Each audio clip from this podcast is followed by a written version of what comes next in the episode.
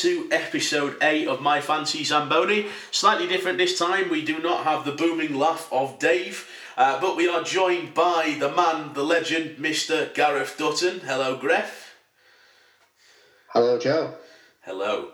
And we are joined by number 25 himself, the man who's had a couple of weeks off until last week. It's Andy Stafford. Hello, Joe. Good evening. Good evening. Good evening. Good evening. So, um, not necessarily as much to discuss as last week. I think a little bit of an anticlimax following a double whammy episode last week. Obviously, we had a, a, week off. Um, but shall we start by going over the fixtures for, uh, well, the weekend just gone?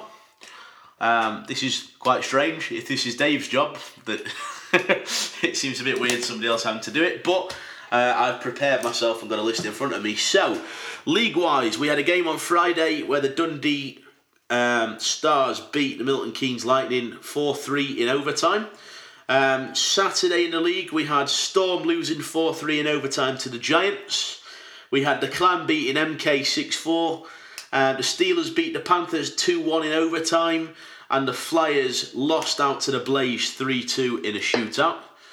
Um, on Sunday in the league, it was 3 2 to the Giants against the Panthers in overtime. Uh, we then saw the Flames get a 4 0 win against the Storm, and then the Flyers beat Milton Keynes 4 1.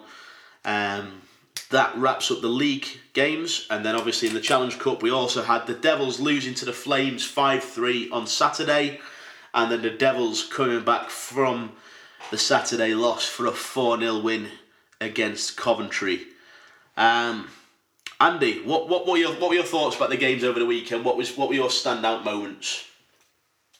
Um, it's a great result for Guildford, uh, five over Cardiff. Um, Cardiff have been very very strong as of late. Uh, the, the climbing that table and the, the running the Panthers very close. Uh, but uh, it's a fantastic result for Guildford. Uh, and also a, a great result for uh, Belfast as well, albeit in, in overtime um, against the Panthers. But no, it's some good results there, uh, which will benefit the teams that really need those points. Yeah, it's true. Certainly the Flames. I mean, I know that the um, obviously the Saturday game was a Challenge Cup game, but as you say, I mean, the the four 0 win on the Sunday against the Storm certainly helps a team that uh, you know that have been doing surprisingly well so far. So it will help them carry on adding some strength to their league campaign. Gref, what what did you think? What were your what was your impression of the weekend? Uh, my impression probably one that we didn't think would happen. We all said Fife were going to win against Coventry, and Coventry won on penalties. That's a, a bit of a shocker. yeah, I've, I've, got to say, I mean, in fairness, that was one that really surprised me. I, I mean, I knew about the, the result on the Saturday after the games, but it, it was one that I kind of sat down and wrote down and thought, wow, I forgot that happened. Um, so, yeah, no, it was a bit of a shocker. Um, I don't know, for me, as you say, some, some good results. I mean, the Steelers getting the 2 1 win over the Panthers. Um, somewhat surprising result after the Panthers led the way for a good 50 minutes in that game. Um, Dundee, Milton Keynes. Milton Keynes taking the Stars to overtime. I that's quite a good result for Milton Keynes, in fairness. Um, but MK really showing now that they need to start getting some wins under their belt. I mean, they, they obviously got the one point from the OT loss on the Friday, but then they lost out 6 4 to the Clan on the Saturday and they lost out 4 1 to the Flyers on the Sunday. So, certainly, you know, they're starting to dwindle down at the bottom of the league. I know that they had a few games in hand to the Steelers, but in fairness, lost probably two of those this weekend. So, you know, I think I think they're setting their position dead bottom of the league at the moment. Um, so, I mean, in fairness, Gref, you, you were there at the game on Saturday as we move on to the next item on the agenda. What the hell happened in Manchester? Uh, a lot of penalty minutes, uh, a few fights, and some big hits that uh, they'll definitely be looked at by Dops for certain. So who would the who were, who were the big hits from? What what was I mean? I, in fairness, I haven't really had a chance to have a look. Um, you know, I don't know if the highlights are up yet, but who who were the aggressors? Who were the victims? You know, was it a bit of both? Was it one team instigating? Uh, I think it was more a bit of both, but then I think there was like one hit that wasn't really, from my perspective, it wasn't really like a big hit. It was just one of their players, I think it was Fairland, he turned round, and as he turned round, Kieran Long was there, so they hit each other. And obviously, Furlong was down on the ice, and he was he did look really hurt as soon as that happened. Leonard from Belfast dropped the glove straight away, and him and Kieran fought. And then, like, I'd say it was about a minute and a half afterwards, you had Belfast captain Blair Riley from behind getting a boarding penalty against Riley Stado. That it just went on from there. It was big hits after big hits, gloves dropping just after every whistle. But there was there was some when there some instigator penalties given out as well in the game, or was it was it just fighting majors that were given? Uh, no, there was a few. There was a Curtis Leonard. He got one. He got an instigator penalty, and then Dallas Ehrhardt got an, an instigator penalty, and then uh, there was a, a Shane Baker fight. He got two for charging and five for fighting. Whilst I'm not not too sure who it was that on the Belfast team, but he got two plus ten for instigating and then five for fighting. It was rough and tumble night, you could say. Fair play. So I mean, and, and yeah, well, I mean, in fairness, we've, we've had discussions before on here about about the instigator penalty. I think it's probably a good idea for us to steer clear of that. Otherwise, you know, we could be talking for an hour about that. Um, and then obviously, then you move to the Sunday. Um, I mean, I know you weren't at the game. There was no webcast, but I mean, do you do you know what happened there? Do you know who was involved? Uh, who wasn't involved? You could say you had Matt Ginn getting a, a two minutes for roughing. From there's a video going around. Not sure if you've seen that, but didn't look too good for uh, from our perspective. Hopefully the league hasn't seen that, but they got tagged in it, so they probably have. you had Harrison Root getting a, a penalty for getting a game misconduct as well for fighting. Dallas Ehrhardt third man in. You had Declan Balmer getting a leaving the bench penalty, so he got chucked out as well. And you had like little five foot eight Evan Richardson having a fight with a guy that's six foot two.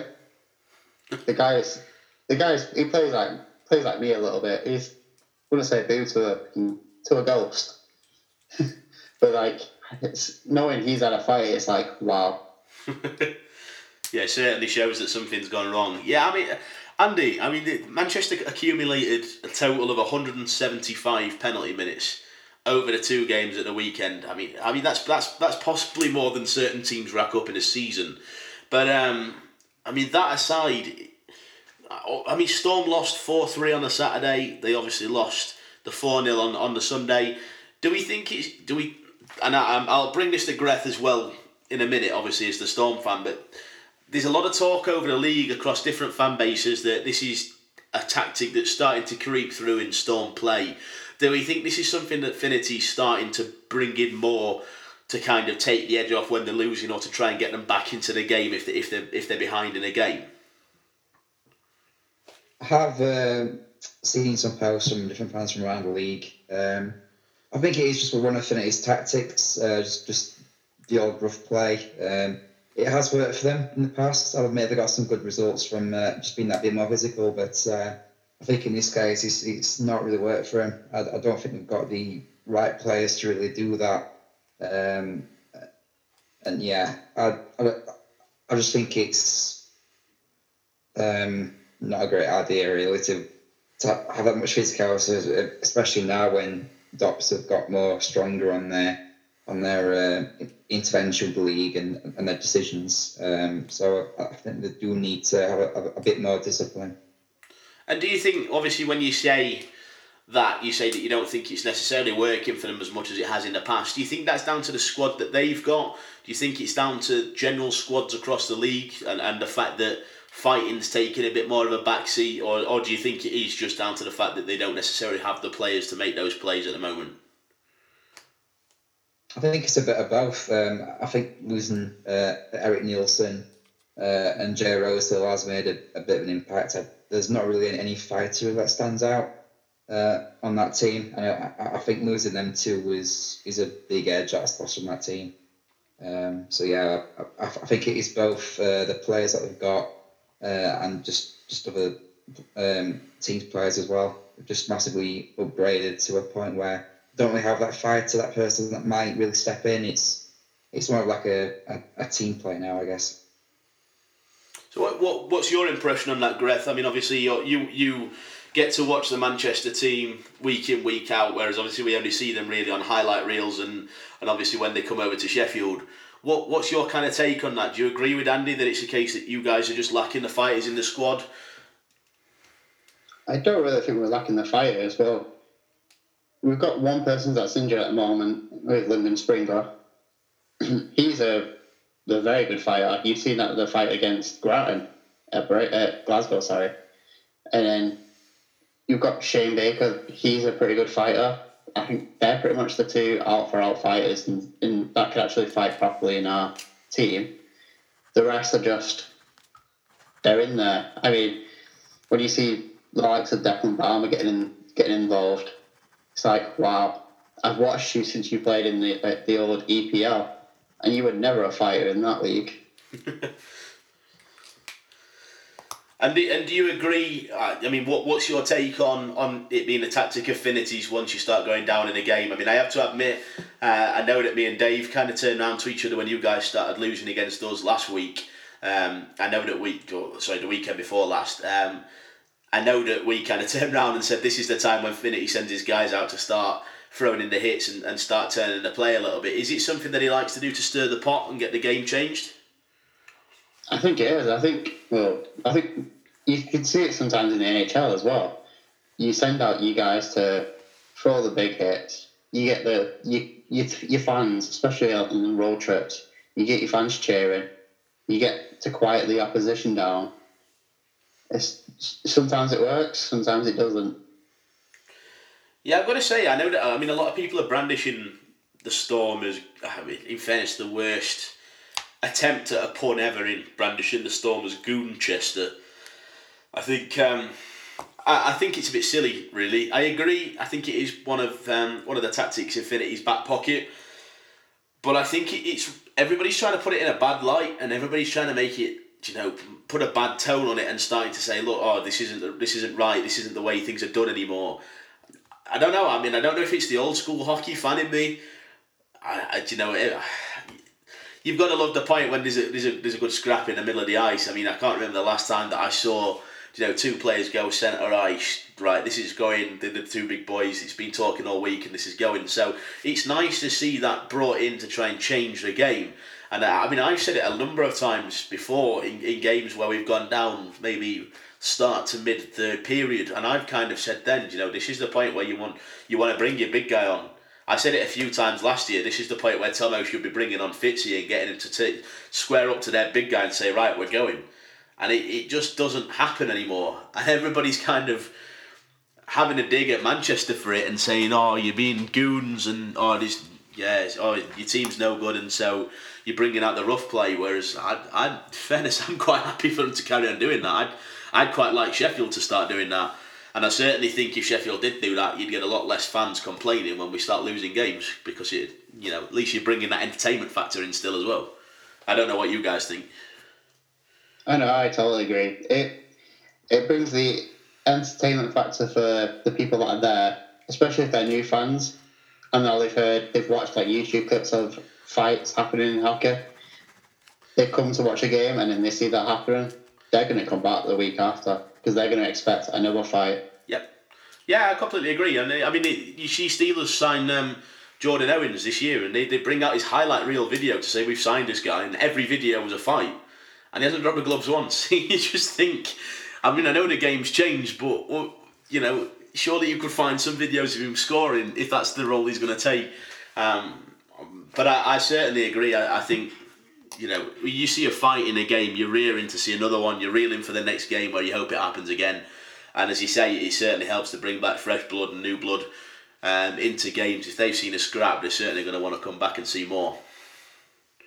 But Andy, what do you think about that? Do you agree? Do you think do you, do you think there's no place for it anymore, or do you think there is still a place for it and it just needs to come back?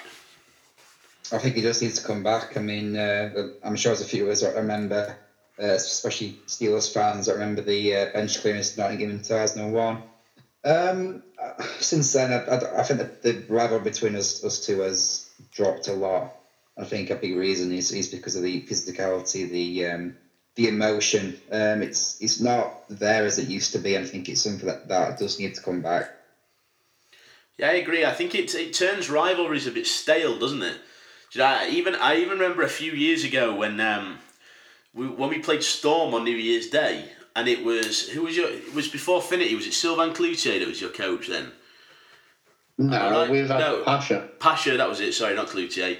Um, I, I always get those two mixed up. In fairness, um, you know, you, you had Pacha on. Uh, in fairness, it was a time when he was playing, and we, we, we went ahead in the game, and he was he just started smashing. every- He just started smashing sticks up and started going mad, and you just started thinking, Oh, was that was that when we he like smashed the the, the penalty box glass?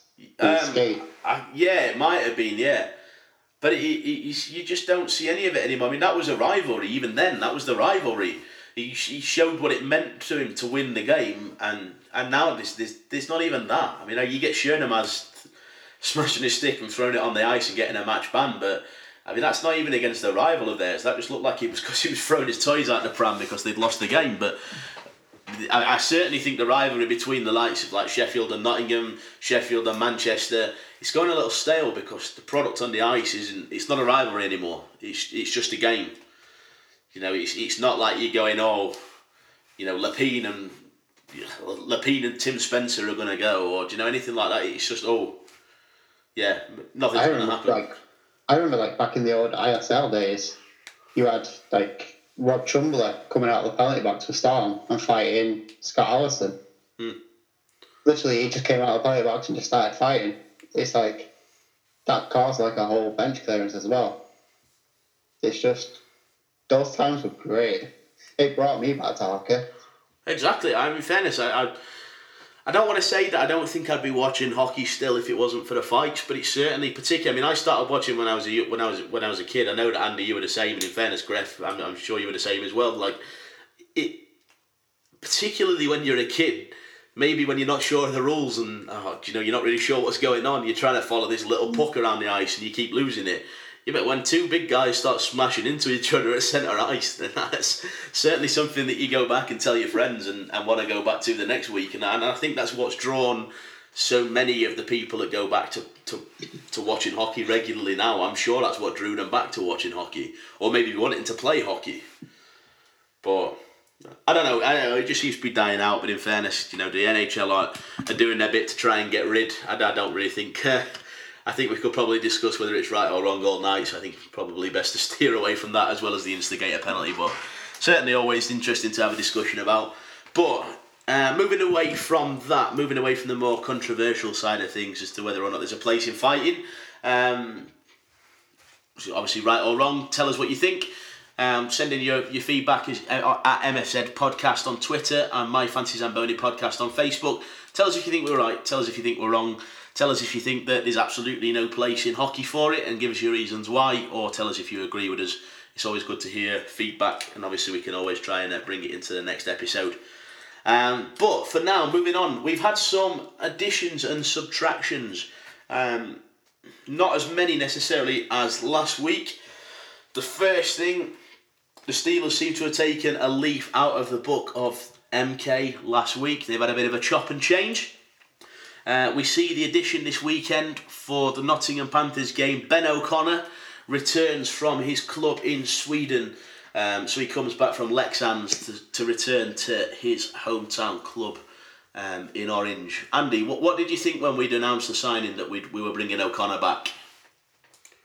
I think it's a great sign. Uh, obviously, we didn't learn uh, until after the signing had, had been made the reasons, but obviously he, he was it wasn't uh, a right fit from over there. He was missing his his home and, and his his family. So uh, it, it, it's a great addition. Uh, I think for him, I, I, I think he's very happy to be to be back, and the club certainly has has missed his style of play and and, and just him as a player.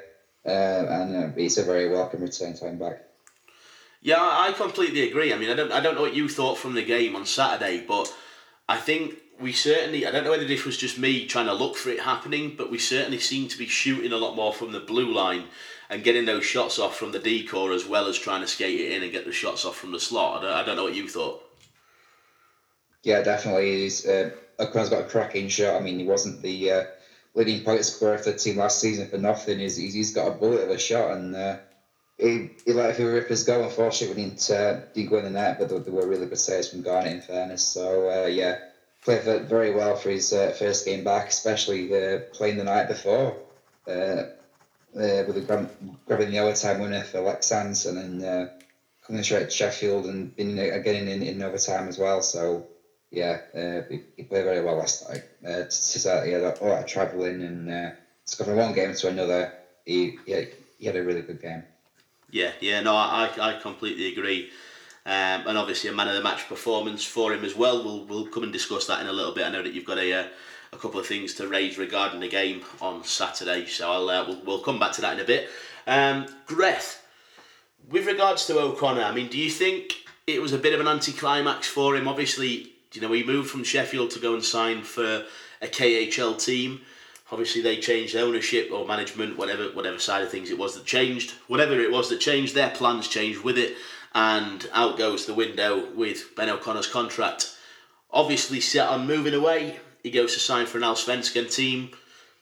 Do you think one of the reasons that maybe he's come back, obviously maybe struggling to adjust, maybe difficult for his family. Obviously, he's, he's you know he recently had a kid, um, so maybe that's something. But do you think it was also down to it being a bit of an anticlimax, being maybe not quite the jump that he wanted to make to the KHL?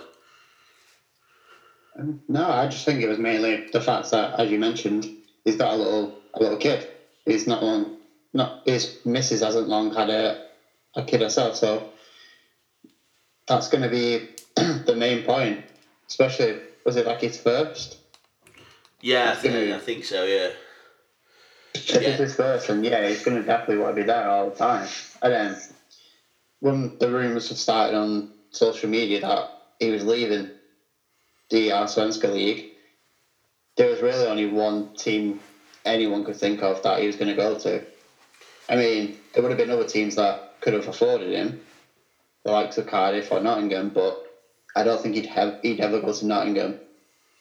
And Cardiff, I don't really see them changing any players because they've got a good team as it is.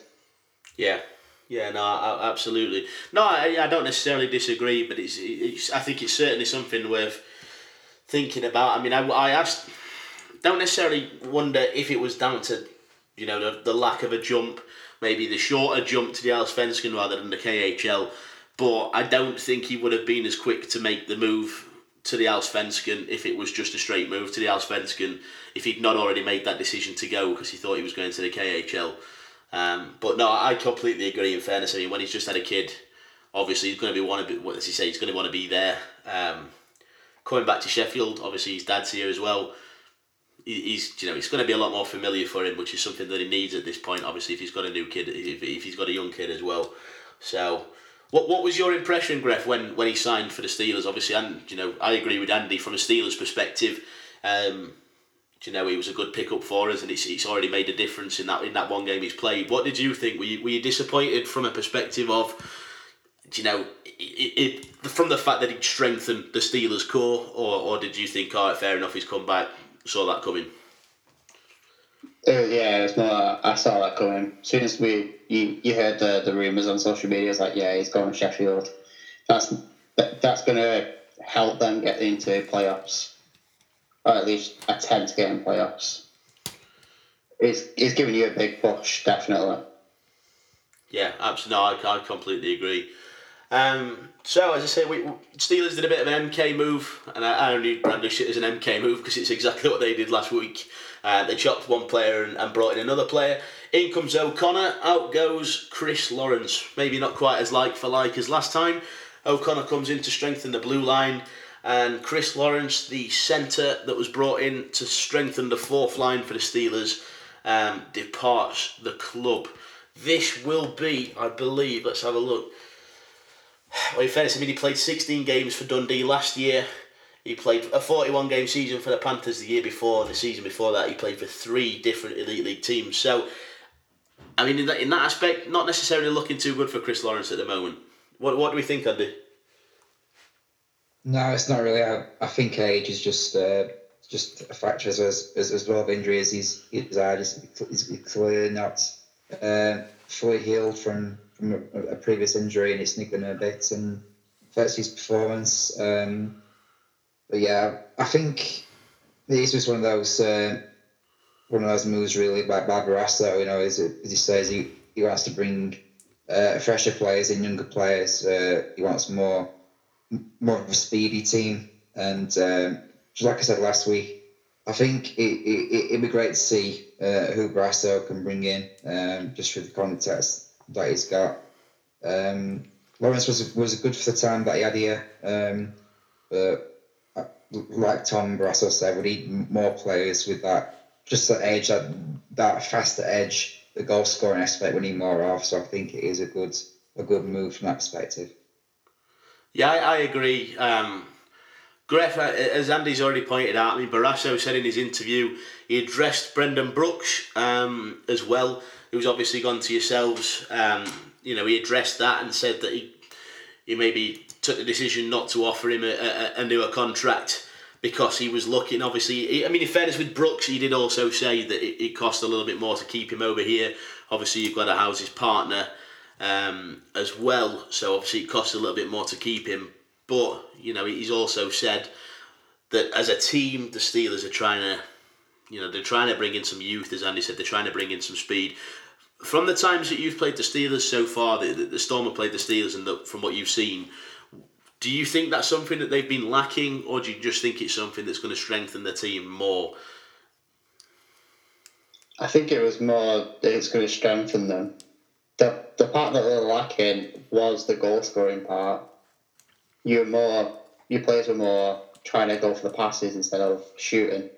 But now that's that seems to have changed under the Barrasso. Yeah, I certainly agree. And in, and in fairness, Barrasso said he's going to put a lot of a lot more focus on strengthening up the decor. And, and in, I mean, in fairness, obviously the game against Nottingham, two one game, low scoring game the game against Manchester wasn't necessarily particularly high scoring the, the week before, but obviously it was a bit more high scoring than uh, than maybe the Sheffield fans have been used to seeing over the last few weeks. Um, Greff, I, will ask, I'll ask, I'll keep it with you. Do, you. do you think that Barrasso seems to be achieving what he's what he's been aiming to achieve? Obviously, it's taken him a few weeks to get in. Obviously, the Manchester game was his first win um, with the Steelers. Obviously, then got the loss against Guildford, but you know, we've, we've got a couple of wins under his belt now. Certainly, from what we've seen, we look like a stronger team. But from what you've seen in terms of the results, do, do you think Barrasso looks to be strengthening the team and obviously achieving what he set out to aim in the short term? I think he is. I mean, yeah, it's it's coming. It's not coming as slowly as a lot of people would like. It's actually improving game by game. You're not like losing five one anymore or getting your pants pulled down by Cardiff and losing six or six two or something like that. It's you you're getting a lot better as the as games go along. Yeah, Andy, it, it's certainly good to see, isn't it? I mean, as, as Greff said, obviously we didn't have the best start to the year. Um, obviously, we got the loss against Guildford on Wednesday.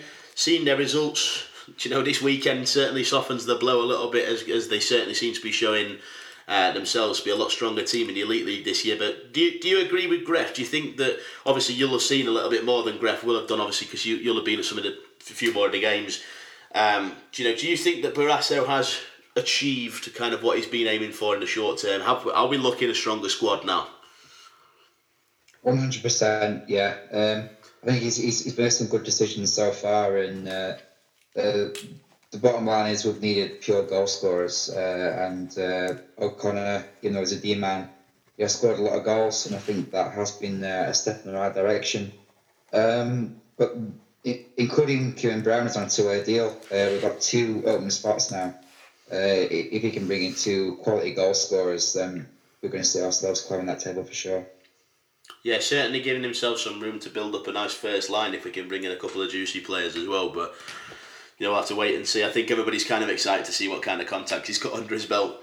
Um, moving away from Sheffield, there has been one other change. Uh, Manchester have obviously brought in Brendan Brooks. They've had their own little version of a chop and change because in Brendan Brooks's place, they've got rid of Marcus Basara. He's gone to play for the Fife Flyers up in Kirkcaldy. Um, Gref, it only seems right to bring this to you first because you'll have seen him a little bit more than us. What was what was your take on that? What did you think when that news came out? I was kind of happy that we we we kind of swapped and got some more offensive firepower in Brendan Brooks. I haven't seen him in previous years and in Budapest, but with Basara, it didn't really look like the your goal scorer. He was he on the right team. He could be a good player, but uh, under the what Finnerty was trying to pull off his tactics, he doesn't look like the right player for that start of game. I mean, going to Fife. I know he's there on a short-term contract whilst they've got an injury. He's playing there pretty much for a contract, trying to get still stay in this league. It seems like. What a way to do it! First game, and he scores. He gets a, a goal. I mean, against MK, no offense to them, Mike, but it seems that anyone can score past them at the moment, unfortunately, with their injuries that they're having and the comings and goings. Yeah, no, it's it's true. Um, and as I say, I mean, it's, it's quite sad to see because Milton Keynes certainly looked to have slumped off a little bit over the last few weeks, and and they certainly seem to be um, securing their place at the bottom of the league at the moment. But yeah, it is what it is. As a Steelers fan, it's quite happy to see us not at the bottom of the league, so I'm not going to dwell on that for too long. Um, Andy, what, what do you think about Basara? Do you think, um, you know, obviously, as, as Greg says, maybe not the, the prolific goal scorer that they wanted. He had 12 games and two points for the Storm. Comes into Fife and he's already matched his points in two games for the Fife Flyers. Obviously, Fife looking strong, you know, towards towards the north end of the league at the moment. Obviously, they're, they're looking strong at the top. Um, but you know, is, is it a good player for them to bring in? Um, you know, maybe maybe not the point scorer that they'd be looking for, but a good way of papering over the injuries. I think it is, yeah. Um, simple fact, I don't think it really worked for Manchester. It wasn't the uh, sort of game style that I was really uh, used to in, in Infinity's tactics. Um, but I've, I think the move to Fife will make a bigger impact for himself. Uh, and uh, yeah, he's, he's he's already put a goal up, so uh, it's a positive start already. Uh, the, the funny thing is, with him going to Fife, um, the how Marcus Basara and Joe Basaraba, uh, which, which is uh, could become very very confusing. but yeah, um, it's a great addition, and I'm sure he'll, he'll, he'll do a very good job there. Yeah, certainly. Uh, time will tell, but he's certainly already uh, looking to be doing better for the Flyers than he did for the Storm. So maybe he just didn't like playing for you, Griff. but no, joking aside, no, he you know he certainly looks to be a good pickup, and it's always nice to have a guy that can slot straight in. Um, when you've got injuries, um, you know we talked about it last week with Nottingham. Nottingham obviously doing a good job to cover for the injuries, um, and it looks like Fife are going to be doing the same thing as well. So um, it may have been something that unfolded clubs in the past. Um, I'll bring this into both of you. In fairness, I mean I know there have been seasons where the Steelers have dropped off, and I know that you know I've been one that said you know in fairness we've hit injuries, and and there was a time when you saw the team that won the league was often the team that almost got the best luck in terms of the number of injuries that they sustained. Andy, do you think we're moving away from that in being able to bring in these players to cover the injuries? You know we're being able to kind of cover for that bad luck of getting them because we're getting players in this time round. I think it is. Yeah, uh, there's there's also been a, a massive surge in um, in uh, quality players around, uh, not just in, in, in Britain but uh, from overseas as well. Uh, so so for whatever reasons, it's just not worked out for, for really good players who are in really good leagues, and, and that gives them uh, the opportunity to, to make a name for themselves in the in the elite league, and then certainly for the, remainder of the season, and then if, if, if they do well over here, then that gives them a great uh, opportunity uh, to potentially go uh, to a higher league uh, next season. So yeah, uh, there's a lot more players available this time of year, and I think it is great for, for a lot of teams who are really struggling with injuries at the minute. Yeah, it's true. I mean, Griff, I mean, you compare compare us. I mean, it's a silly comparison to make, but I mean, you look over at the higher leagues, so leagues like the NHL. Obviously, they have the they have the, the structures in place to cover for injuries. They obviously have more players than they have spots on the rosters anyway. They also have the players in the two way deals in the AHL that they can move up and down. Obviously, they've got that platform in place to kind of cover for the injuries. Obviously, I mean, they have the budget that they play. They play. They're paying players millions of dollars to play, whereas obviously we're not. But is it a step in the right direction for us as a league to be having teams being able to bring in players? And are these players a step down in terms of quality because they're the players that are still available in October, November, December? Or are these the players that actually they're going to push because they've got a lot to prove? I mean, you look at some of the players that have been brought in mid season by some of the teams. I mean, as a Sheffield fan, the most standout one to me has been Guillaume Desbiens. Obviously, was brought in mid-season by the Steelers and, and kind of marked his way in to be a bit of a, a bit of a hero for the few few seasons that he was here.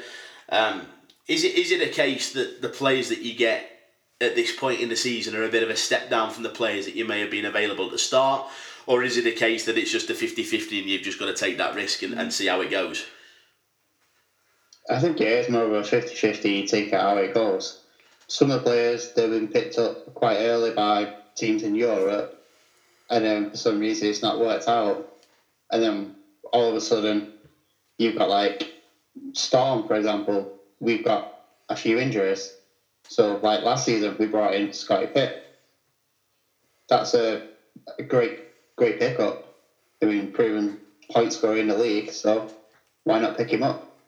It helps. It it makes the league even more competitive because even though, say for example, we've lost Mike Hammond for like ten games or so because of an injury, we've been able to replace him with another player yeah, he might not score as many points as Mike Hammond, but he's going to make it more competitive still. So it it's better value for the league. Yeah, no, I uh, I completely agree, and it's it's certainly a sign that we're moving in the right direction.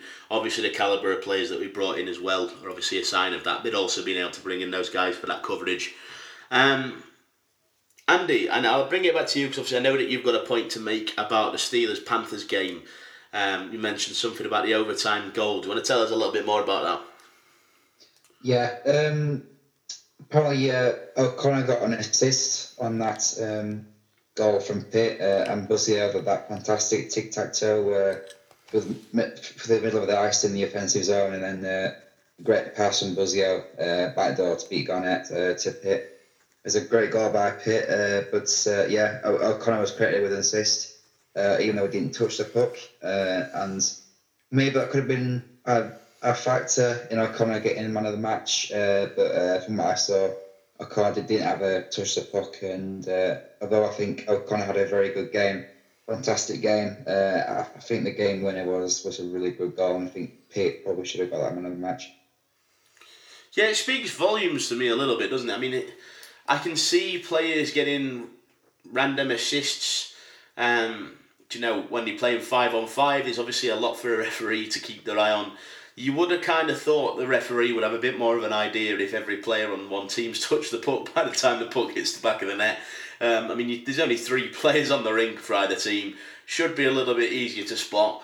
Um, and yeah, I kind of agree. In fairness, when O'Connor was given the man of the match, I, I kind of wondered what was going on. As you say, he had a decent game. Probably not going to be the only man of the match that we see um, in picking up this season. But no, I, I kind of agree. It, it, it's I didn't think he had a touch of the puck, but also in fairness, I did kind of wonder why he'd been given man of the match. I thought there were a few. I think you know he was up there on my list, but I thought there were a few other players that probably deserved it before him. I mean, Eberle puts the puts the effort in every game, never stops skating. Josh Pitt, obviously, with the nice finish. Um, Justin Buzio, because I've got him on the back of my jersey. I mean, because he had a decent game. Um, but no, Gref, I mean, what, what's your take on it? Obviously, you may not have seen the game, but in terms of the refereeing, and I know that you kind of said that in your games where it was let go, and obviously where there were a few more fights and a few more incidents, I know that you said maybe the refereeing had a bit of a handle on that. Is it a bit of a sign that, you know that, that referees are missing the odd bit here and there. Is it a, a bit of a sign that maybe some further training is needed and that maybe games are being allowed to escalate a little bit more than they should be now? I think it's more to just add a, an off game. Obviously, two games this weekend. Maybe it just happens. But then you come to the weekend after and they could have like the best game ever. Call everything straight as it should be. It's they're, they're only human. Like as we know ourselves being players, one week we'll have an amazing game, and the next game will be terrible. It's it's hu- it's basically a human thing, really. It's true, and I, I mean, fairness, I've, I've dabbled in a bit of refereeing as well, and it, it's it's not easy, and it's it's even it's even less easy when you get players that are starting to turn around and, and start shouting and getting their two pennies in because they think you've missed something. At the end of the day, without the referees, the game wouldn't run. It's as simple as that. Um, do I think that over the last couple of weeks, maybe they've not had the best games that I've seen? Yeah, I, I could see that. I don't, you know, I think I've seen better performances from referees at times, but, you know, the refs can call what they can see. They have a big help now with, you know, being able to use goal line technology, being able to use that video replay um, on the goals, you know, from within the crease. So it, that's a great help. I mean, you look at the NHL now. I mean, look at the amount of cameras around the ring. The, the offside camera that they have in the NHL. I don't know if either of you have ever actually seen the offside footage, but it's unreal. I mean, they could literally zoom in and see a player's skate an inch off the ice. Is how precise these cameras are. Um, I mean, in fairness, I mean, I, I don't know what you think. I'll, I'll bring the question to you, Andy. But I mean, it's something. It's that's the next step that I can see us bringing in is a little bit more video help. And I think, in fairness, that offside camera is probably the first thing that we're going to see come in. It is definitely, yeah. Uh, it's, it's not just the offside camera. It, it's those iPads as well. I mean, the use of technology in, in hockey, uh, especially the NHL, is it's it, it's gone up to such a level now. Um, even the coaches can challenge if, if they feel like uh, there's a goaltender interference, they can just pull the iPad out. Uh, and, and, and the footage is literally like 30 seconds behind. So if they see something, they can go to those iPads and say, oh, well, that was goaltender interference, and they challenge that. Um, I think that's also something that needs to be brought in because we can't, the coaches can't challenge for uh, for, for a goal interference if referee's missed it and give it as a goal. So I think yeah, maybe it's some uh, quite a few things we need to implement in in the, in the elite league as well. Yeah, I mean, Gref, when, when the league brought in the goal line technology, they introduced the rule, to, and in my opinion, they only introduced the rule to make the rule book look a little bit more like the NHL. They said that a coach could request a goal line technology review, and if the goal line technology review was wrong, then they lose the timeout like they do in the NHL. I don't know what you think, and I'll, I'll, I'll ask you this, but my honest opinion, completely stupid. Reason being, in the NHL, you can review the offside cameras. You can review anything that's gone on in the attacking zone for anything like goaltender interference, um, you know, kicking motions, whether it crossed the line, and they have a million cameras. They have a camera inside the goal as to whether it crossed the line or whether there was goaltender interference. Realistically, in our league, all right, now maybe it extends to the crease where you can see whether it was kicked in. But most of the time, for me, those kind of reviews should be being made by the referees anyway. Because the only time that a coach is going to question it is if there's any question over whether the goal, the puck went over the line or whether there was goaltender interference. And for me, they're the two categories that a referee should be reviewing if there's any question anyway. And, you know, they're not going to review an offside because it's the, the job of the lino and they're stood on the line. If the coach thinks it's offside, then they take the risk and they go, right, I want that reviewed. I just think whether the puck's gone over the line is kind of something that should be reviewed regardless. I just thought they just kind of introduced that rule to make it look like we were moving closer to the NHL when actually we need the cameras to mirror that. But I don't know what you think. No, it's spot. It's there was an incident at the Storm Giants game this weekend where obviously there wasn't a coach's challenge, but they wasn't sure if it was goal interference or not. Hmm. They couldn't confirm directly if it was or not because it, it happened that quick. So obviously they checked the GLT and then they confirmed it was a goal. Yeah. I have seen it happen this season and last season. Coaches challenging goals, saying, "I don't think that was a goal. Yeah. I don't think that was a, a legal goal." And I've seen it happen where it's been given a, a clear goal, and yeah, you've lost the timeout, which that's the the price you pay. Unfortunately, that can also, if you need that a timeout in like the last 40 seconds of a game when you're like a goal down, it can hinder it. But it's the price you pay. Yeah, it's, it's true. I, I, I can kind of see why we brought it in. I just, for me, I just think before we start bringing it in, I just thought we need to start bringing in a few more cameras.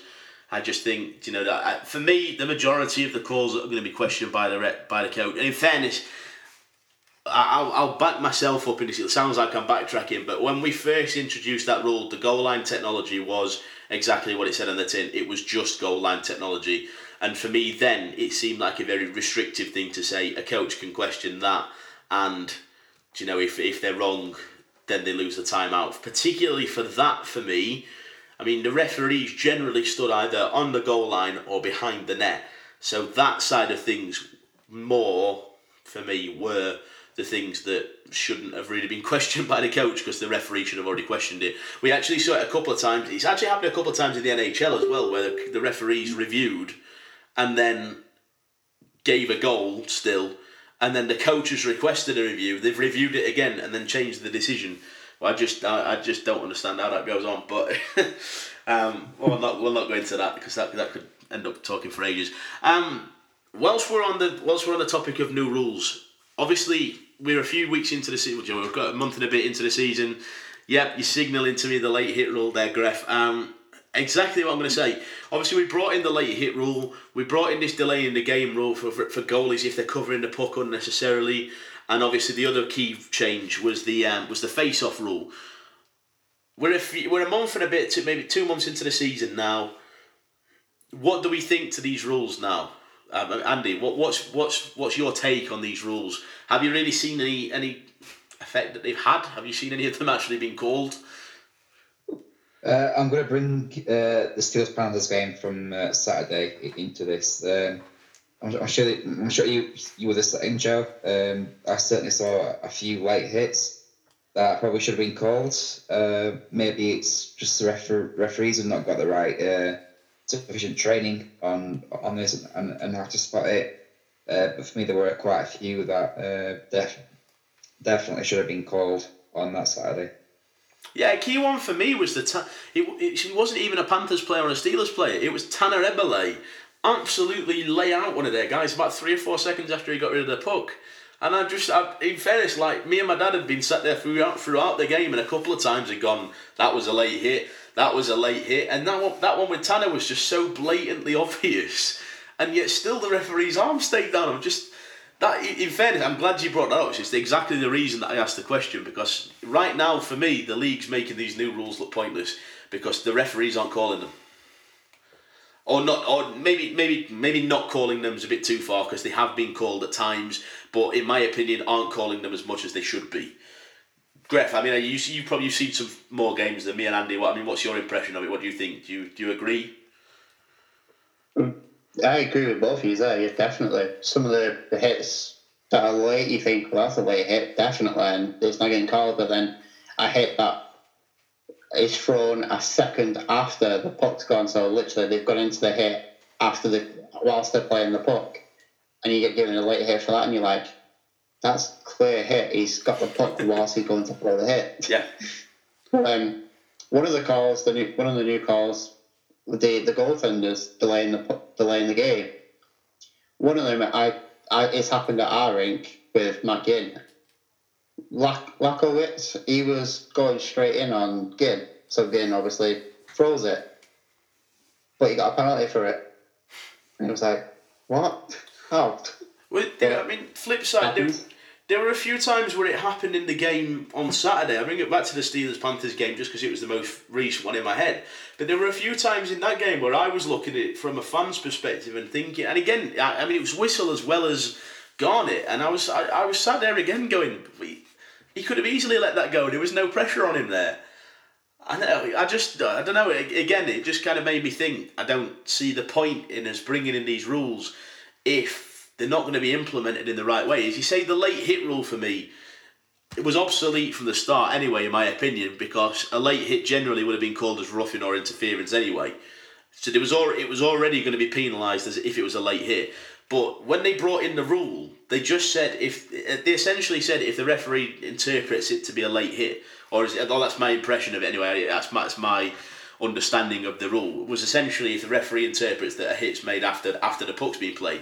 What they should have been saying is if a player makes a play with a puck and then gets hit two seconds later or after that, then it's called. Because as you say, I mean, a player gets hit a second after a call after he's made a play. I mean, a it may be that he's still making the play, or b the player who's hitting him can't pull out because he's already committed to the hit. They, they should be putting these parameters in to say if a goalie's got a puck under his glove and there's not a player around him for five seconds, then that's the delay in the game. Or if a player gets rid of a puck and he's hit three seconds later, then that's a late hit. Right now, it's just a case of, oh, whenever the referee fancies putting his arm up for it, that's when we'll give it as a penalty. It just seems a bit stupid. The, the only one, in my opinion, that's actually had any difference is the um, it's the face-off one, and I've, I I haven't seen a delay in the game penalty called on face-offs. The only difference it's making is you keep your centres in the face-off circle. Um, I, I, again, I, I bring you guys in, and, and you guys obviously give your opinions on it. But uh, that's that's my take on on the new rules. I I love the new face-off rule. I mean, it's great. You actually seeing actual face-off guys who pretty much practice every week their face-offs it's great to see them actually being able to take the face off and not getting chucked out or complaining at the referee at the linesman. Yeah. And then getting chucked out still. So no, you you got one you got one strike and the next minute, all right, delay game. Yeah. it's great to see it. It makes the game more fast. Yes, it, yeah, it certainly does. It adds a lot of uh, adds, adds a lot of uh, fluidity to the game, if that's a word. I don't even know if that's a word, but it certainly makes the game flow a lot more. Um, Andy, I mean, one, one player that we know particularly, and obviously that moved from us and went to Belfast, one player that I think may have uh, benefited, possibly, or maybe ended up with a lot of penalties from the delay in the game rule would have been Mike Forney. I mean, the guy seems to, to uh, to step out of the face-off circle more than anybody in the league. Well, it would have certainly been interesting to see him uh, playing under the new rule. Oh, it is. Yeah, uh, it's it's very uh, very fun to watch. That's for sure. Yeah, yeah, no, absolutely. Anyway, we'll we'll move from the new rules. I just I just thought I'd bring you guys in because it's something that I've been kind of complaining about to anybody who will listen over the last like couple of days after the Steelers game. Um, we'll move it on a little bit. We brought in the NHL a few weeks ago. I think actually I think it was one of the episodes where yeah, you weren't here, and I know we talked about it last week briefly, where we forgot about Gabriel Landeskog. Um, but I know that we brought in the NHL a couple of weeks previously. I think it was one of the episodes where you weren't in, Andy. Um, I mean, again, NHL month or so in now. Gref, the tables have turned by the looks from last year. It's certainly looking a lot more interesting. Especially for the last five years for us in in, in Buffalo. Yeah, certainly. Buffalo are now 13th in the league, obviously having uh, tanked last season and ended up getting Rasmus Dahlin as the number one draft pick. They have climbed their way up to 13th in the league with 11 points from 13 games. Andy, I know that you um, you change your team um, more than the wind changes direction, but uh, New Jersey Devils, bit of an up and down season for them. Maybe not quite as high as they'd have expected after last season's performance, but they've climbed up the table a little bit since the last time I looked. Now sitting in 19th with 11 points from eight games. What what have you thought to the NHL this year and maybe uh, on New Jersey's performance at the moment? I think a lot of teams have, have just got a lot stronger. Uh, I mean, trades have been made, decisions have been made that have uh, really helped uh, the teams in terms of points and uh, and and defending as well. Um, I mean, uh, Keith Kinkaid for the Devils, he's, he's been absolutely outstanding. I think he's got two shutouts already this season. uh, and he's, he's he's he's got very good uh, goals against average as well. I think it's uh, 0.9, 0.94 something. Um, so yeah, it's it's really good as well. I mean, teams like Arizona, they uh, absolutely thumped Tampa Bay seven one, uh, which is not great for my fantasy league because I've got four Tampa Bay players in it. Uh, so yeah, just these teams, these unlikely teams that last year you saw struggling that won't be in contention for anything. But you see, you've got teams like Montreal, they they're coming up really well. Uh, Arizona, uh, Colorado. Yeah, I'm going to say Colorado, one of the big ones for me. They're they're way up at the top end of the uh, top end of the table. Um, just trying to get the stats up for Keith Kinkaid, as you say, because it's quite interesting to look at for him. Um, yeah, ninety two point five percent save percentage. Current goals against average is two point one two. Uh, I mean, this guy was he was basically the backup last year, wasn't he, to Cory Schneider? And he's, you know, Schneider's now, he's still in goal for you guys, but I mean, Kinkaid certainly affirming his place as a starting netminder. It's, it's, uh, it's good to see. I mean, you brought in Arizona, and, and in fairness, they're in a similar boat.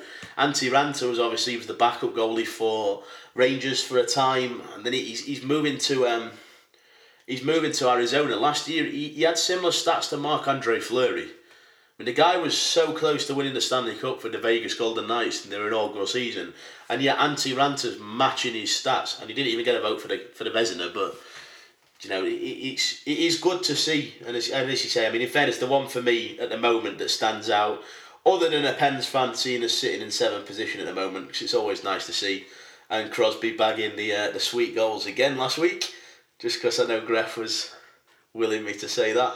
Um, but now I mean Colorado in third, Toronto in second. Um, I know Auston Matthews has taken a bit of a a bit of a knock and he's going to be out for a few weeks, so that's going to be a big effect on them. But John Tavares certainly showing it wasn't just the pajamas that drew him to uh, to go in and play in Toronto.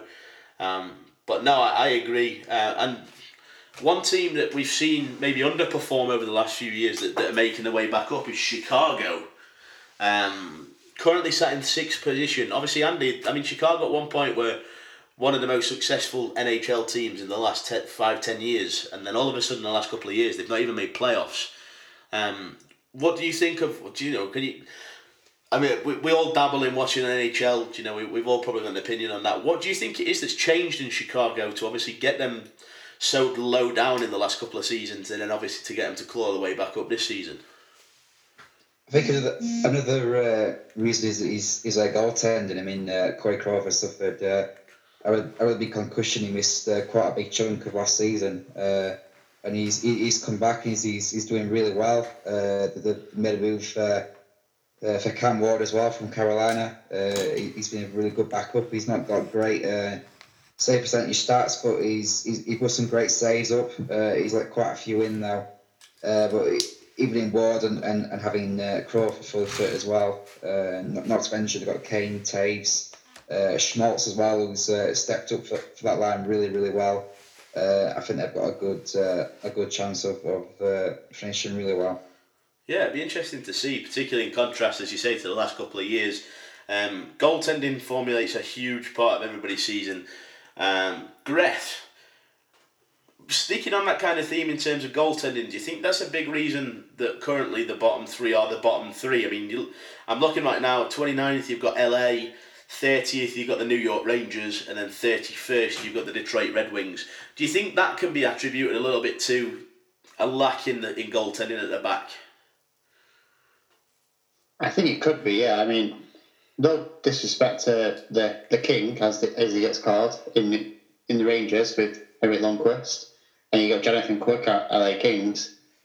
But then the backups, yeah, Jack Campbell's now getting games because Jonathan Quick's injured, but they're not like as you would have saw as a, a Pens fan where you had Fleury or Matt Murray.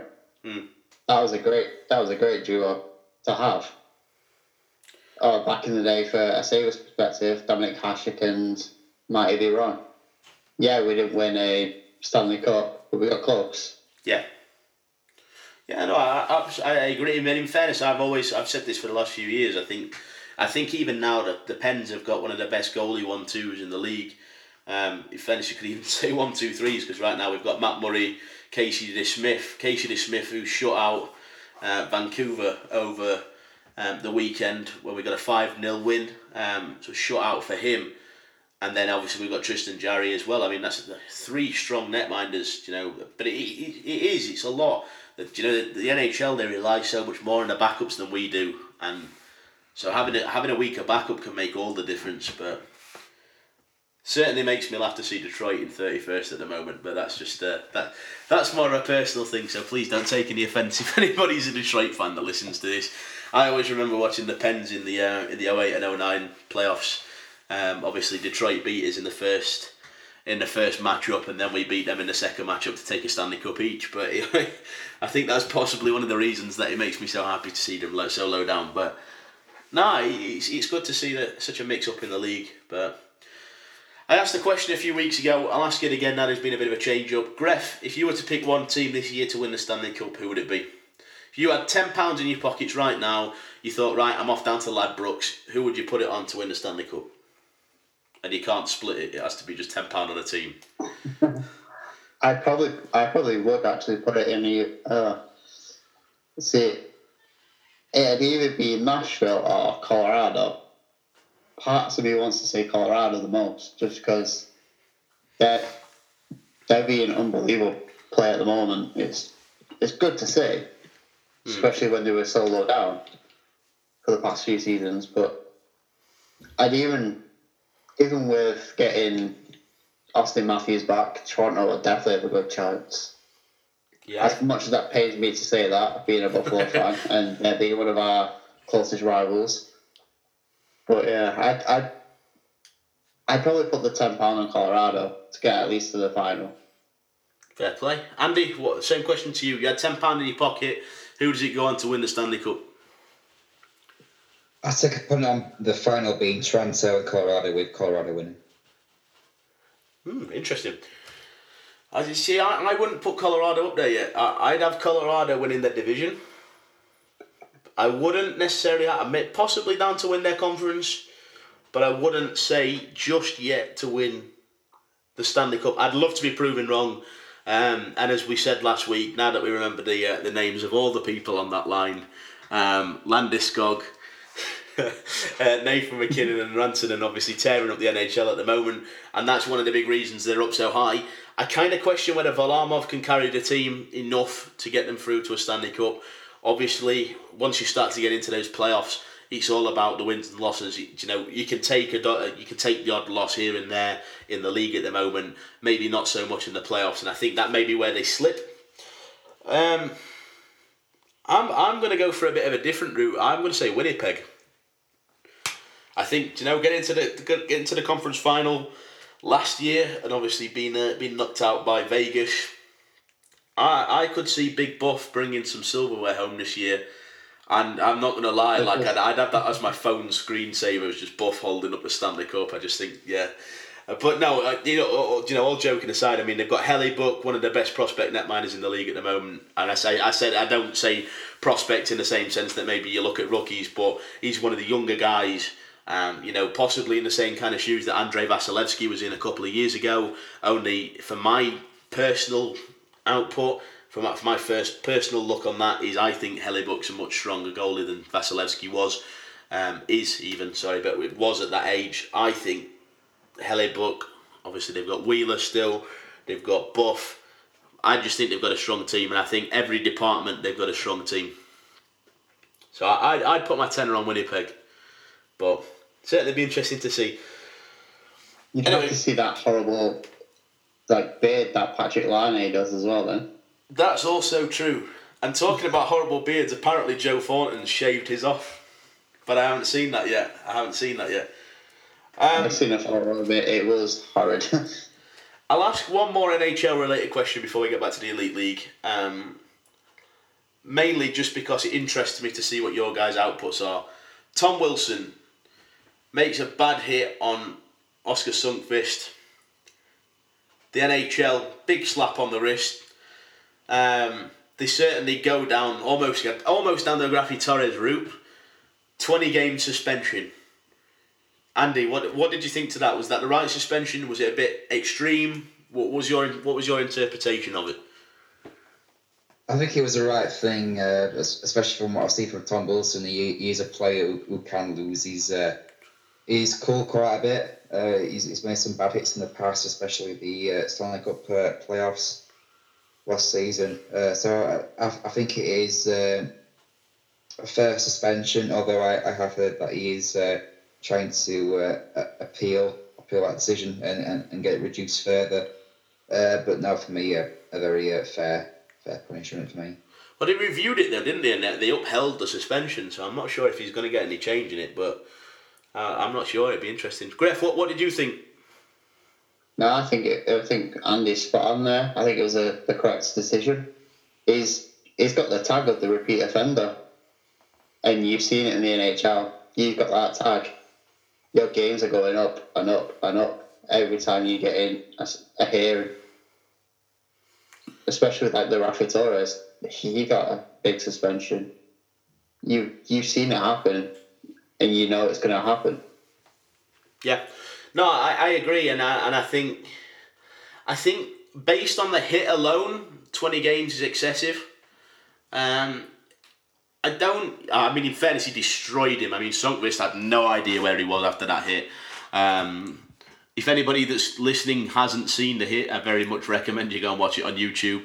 Not necessarily the nicest thing to see, but certainly um, a textbook hit to the head. I think probably he'd have been looking at about a six, seven game mark had he not been a repeat offender.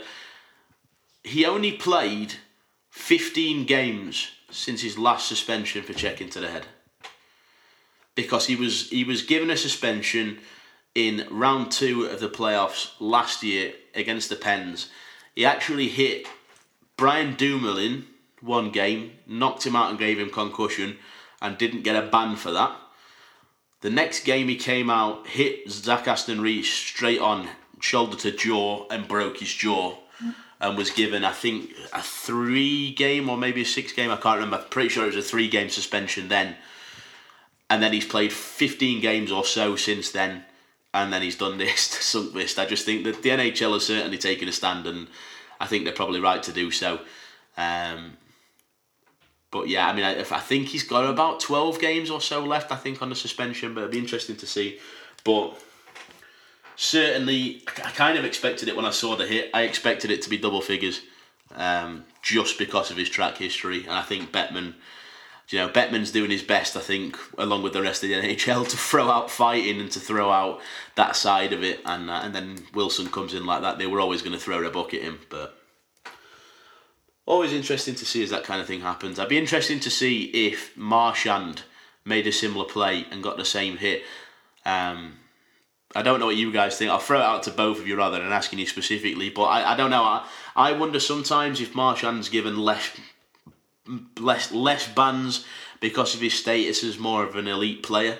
Um, I think if a player like Raffi Torres or Tom Wilson had thrown in half the slew foots or clipping penalties that that Marchand threw in, or if Tom Wilson had licked a guy in the face in the playoffs, I, I think they'd have been looking at a bigger ban than Marchand's getting. I, I kind of wonder if that's because of his, his status as that, that kind of premium player. I think that mainly is the, the case because Marchand can he, he, he can he can be like your twenty goal scorer or more a season. Everyone knows Brad Marchand I mean, when they played in China, even the Chinese fans were booing him. it's like that's that's brilliant. Even Chinese people know he what the type of player he is, and they don't like him. Like you get your fans in the NHL, minus the Boston fans, everywhere else booing. It's, yeah, it's brilliant. What do you reckon, Andy? Do you agree? Do you think it? Do you think it may be down more to the fact that he can score the goals as well as make the hits, or do you just think it's that he's not played as dirty as, or he's not made as dirty hit as as, as players like Torres and, and Wilson?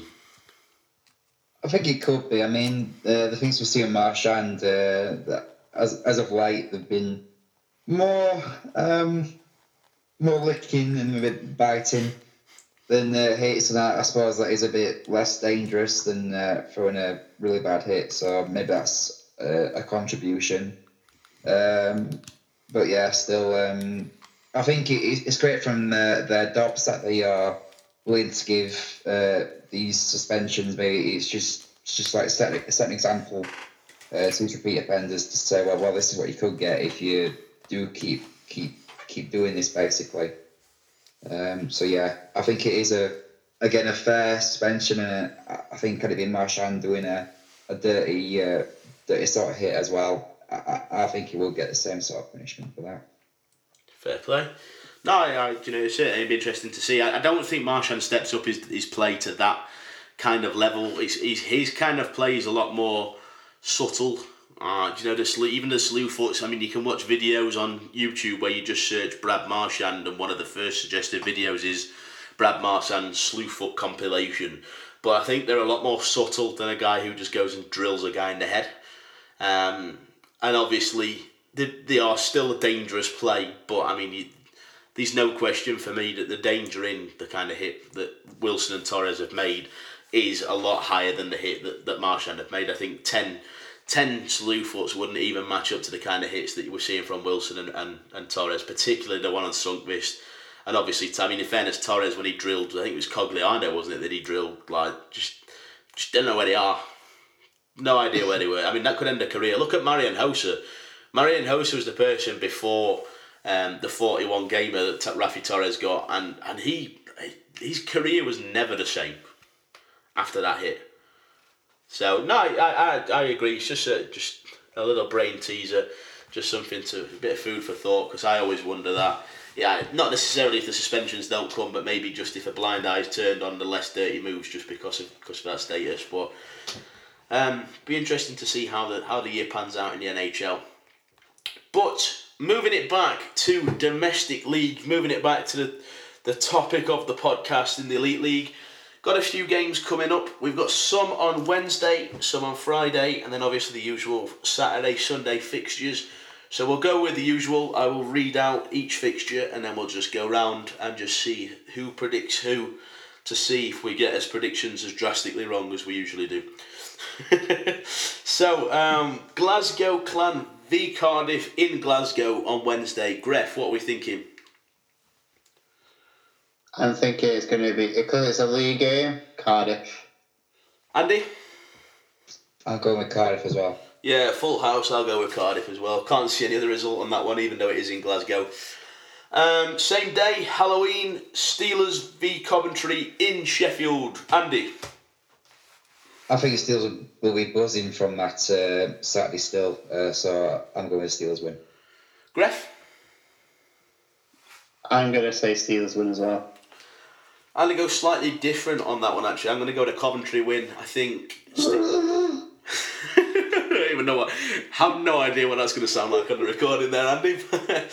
um, certainly showing the shock there. No, I think. Um, you know, I agree. Buzzing off the win on Saturday. Maybe lost a bit of momentum in not having a game on Sunday. Oh, obviously, you know, they, they're going into it after only one game at the weekend. Um, so, yeah, I'm going Coventry. And also, whenever I vote against the Steelers winning, uh, we win. So, double whammy for me. Um, yeah, so moving on to Friday, the 2nd of November, we have Fife v Belfast in Fife. Um, I'll kick this one off. I actually think the pesky Flyers will get the winning Kirkcaldy there. Um, Gref, what do you think? I think yeah, you you're right there. I'd probably say Fife as well. Andy. I've got to agree, Fife as well. Uh, and then same day, Friday, Panthers v Storm in Nottingham. Gref, we'll start with you so that you can get the Storm prediction out of the way. Uh, yeah, I'm gonna. I'll say Storm win. Andy. After all the time though. After OT, fair enough. Andy? I think a Panthers win. Yeah, 4 0 smashing for Storm on Sunday against Guildford. I can't see any other result. I'm going to go with a Panthers win as well. Um, and then when the Panthers win, we will show how much of a homer Greth is. Um, Saturday, um, Milton Keynes take on Guildford in MK. I'm going to go with Guildford on this one. Milton Keynes don't seem to be putting up any decent results at the moment. Um, Andy, what, what do you reckon? Like Guildford's form, Guildford's form has been amazing, so I, I, I'm going to go Guildford for a win. Gref, you in agreement, or would you go the alternate direction and uh, and go with Milton Keynes. No, I'm, in, I am in agreement. I'd say Guildford. Fair enough. Then we've got Storm v Flyers in Manchester. Greff will get your prediction out of the way again because I think we all know what it's going to be. It's. I, I think as much as it hates me, to, I hate to say it. I think it's going to be five. They've just got. They're just. Uh, their play so far this season is just great. Yeah, fair play. Um, Andy. I, I think a Flyers win. Flyers win too. Yeah, I can't disagree. To be fair, I'm going to go Flyers as well. Uh, then Saturday again, Steelers v Dundee. Andy, what do we think? Oh, uh, I'll go with Steelers. Yeah, I'll go with Steelers on this one. In fairness, I think we can get a win against Dundee. Greff. I think you can get this one. Yeah, uh, I'm going to say Steelers. Uh, and then again, same day, Saturday again, home game for the Cardiff Devils against Coventry. I'll kick this one off because I don't see any other result in this other than Cardiff getting a win. Greff, I agree. Cardiff win. Andy, I can't see uh, anything but Cardiff. full house on that one again. Then we've got Glasgow v Belfast in Glasgow. Andy, what do you reckon? Um, probably say a Belfast win. Greff, I kind of want to say a Glasgow win. oh, you've put me on a, you've put me in a difficult position now. I'm like a tiebreaker. I'm going to go with Andy. It's got to be a Belfast win for me, I think. Uh, then we skip forward to the Sunday, another day off for the Steelers, because for whatever reason we just don't seem to like Sundays at the moment. Uh, but Nottingham v Cardiff in Nottingham, Oh, and that is keep in mind. Oh no, it isn't. I was going to say the third game in three days for Cardiff, but no, it's not, because they play on Wednesday, not Friday. So ignore me on that one. Greff, what do you think? I think that's going to be a really tough game. I'm going to say Cardiff, but after penalty shots. Ooh, penalty shots. Andy. Um, because of the Panthers' form as of late, I'm going to go with the Cardiff win. Yeah, I'm going to agree again. Cardiff. I'm going to go OT. Um, cap off a six point week for Cardiff, I think. Uh, Stars Giants in Dundee. I'll, I'll kick this one off, and I think Belfast will get this one. Andy, I think Belfast too. Greff, Yeah, I'm going to say Belfast as well. Full house on that one as well. Um, Coventry take on the Fife Flyers in Coventry. And sorry, I just realised I didn't ask anybody then that what they thought was going to happen. Um, this actually is three games in three days for Fife, and I think it may be one too many. I'm going to go with Coventry win at home on this one. Greff, I'm going to say Fife because Fife are down here in Manchester. So then they're going to probably stay over. And they're not going to have far to go then. yeah, true, true. Andy, Yeah, I think they'll they'll have uh, fought through the travel uh, and, and accommodation arrangements, and they'll be staying pretty close to where they are the next day. So I think I think it won't make a difference, and I'm going to go with the Flyers win.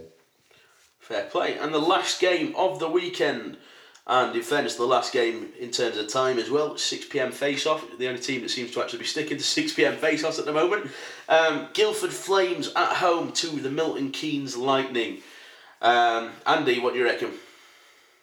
Guildford, one hundred percent. Yeah, I agree. Guildford can't see any other result out of that one. Greth? I can't see any result than Guildford as well. And that's the last Challenge Cup game as well of the group stages. Fair play. So all will be tied together, and hopefully next week we should be discussing who is through to the next round of the Challenge Cup, and maybe even discussing some of the matchups as well. Um, but we will see what the results are. So full house to tie up um, the predictions for the upcoming fixtures. And uh, in fairness, gents, I think that brings us to a close. Um, so, as usual, keep following us at MFZ Podcast on Twitter. It's My Fancy Zamboni Podcast on Facebook. keep putting any questions to us that you've got. I appreciate that we didn't really leave much room for that this time round because um, episode seven was only published on Sunday. Um, Sunday morning, and we are recording on Monday evening this week. So appreciate we've not left much time for that this week. But if you have got any questions, let us know. As I say, any of the topics that we've discussed, let us know if you disagree or you agree, uh, and keep the feedback coming as well. Uh, but for now, Mr. Gareth Dutton, thank you very much. Thank you for having me. No problem at all. A pleasure as always. Andy, thank you very much for joining us again. Thanks again, Joe. Cheers. No worries again. A pleasure as always. And thank you very much from me as well. As I say, Dave isn't available this week because he's on his Swannies in New York. Um, we all wish him the best on his holiday and hope that he enjoys it and hope that the Penguins smash the Islanders so that he doesn't come home too And And, and and, also Buffalo. and the Sabres as well. I'll, I'll vouch for you on that one, Gref. But no, thank you very much, everybody that's listening, and uh, we'll see you soon for another episode.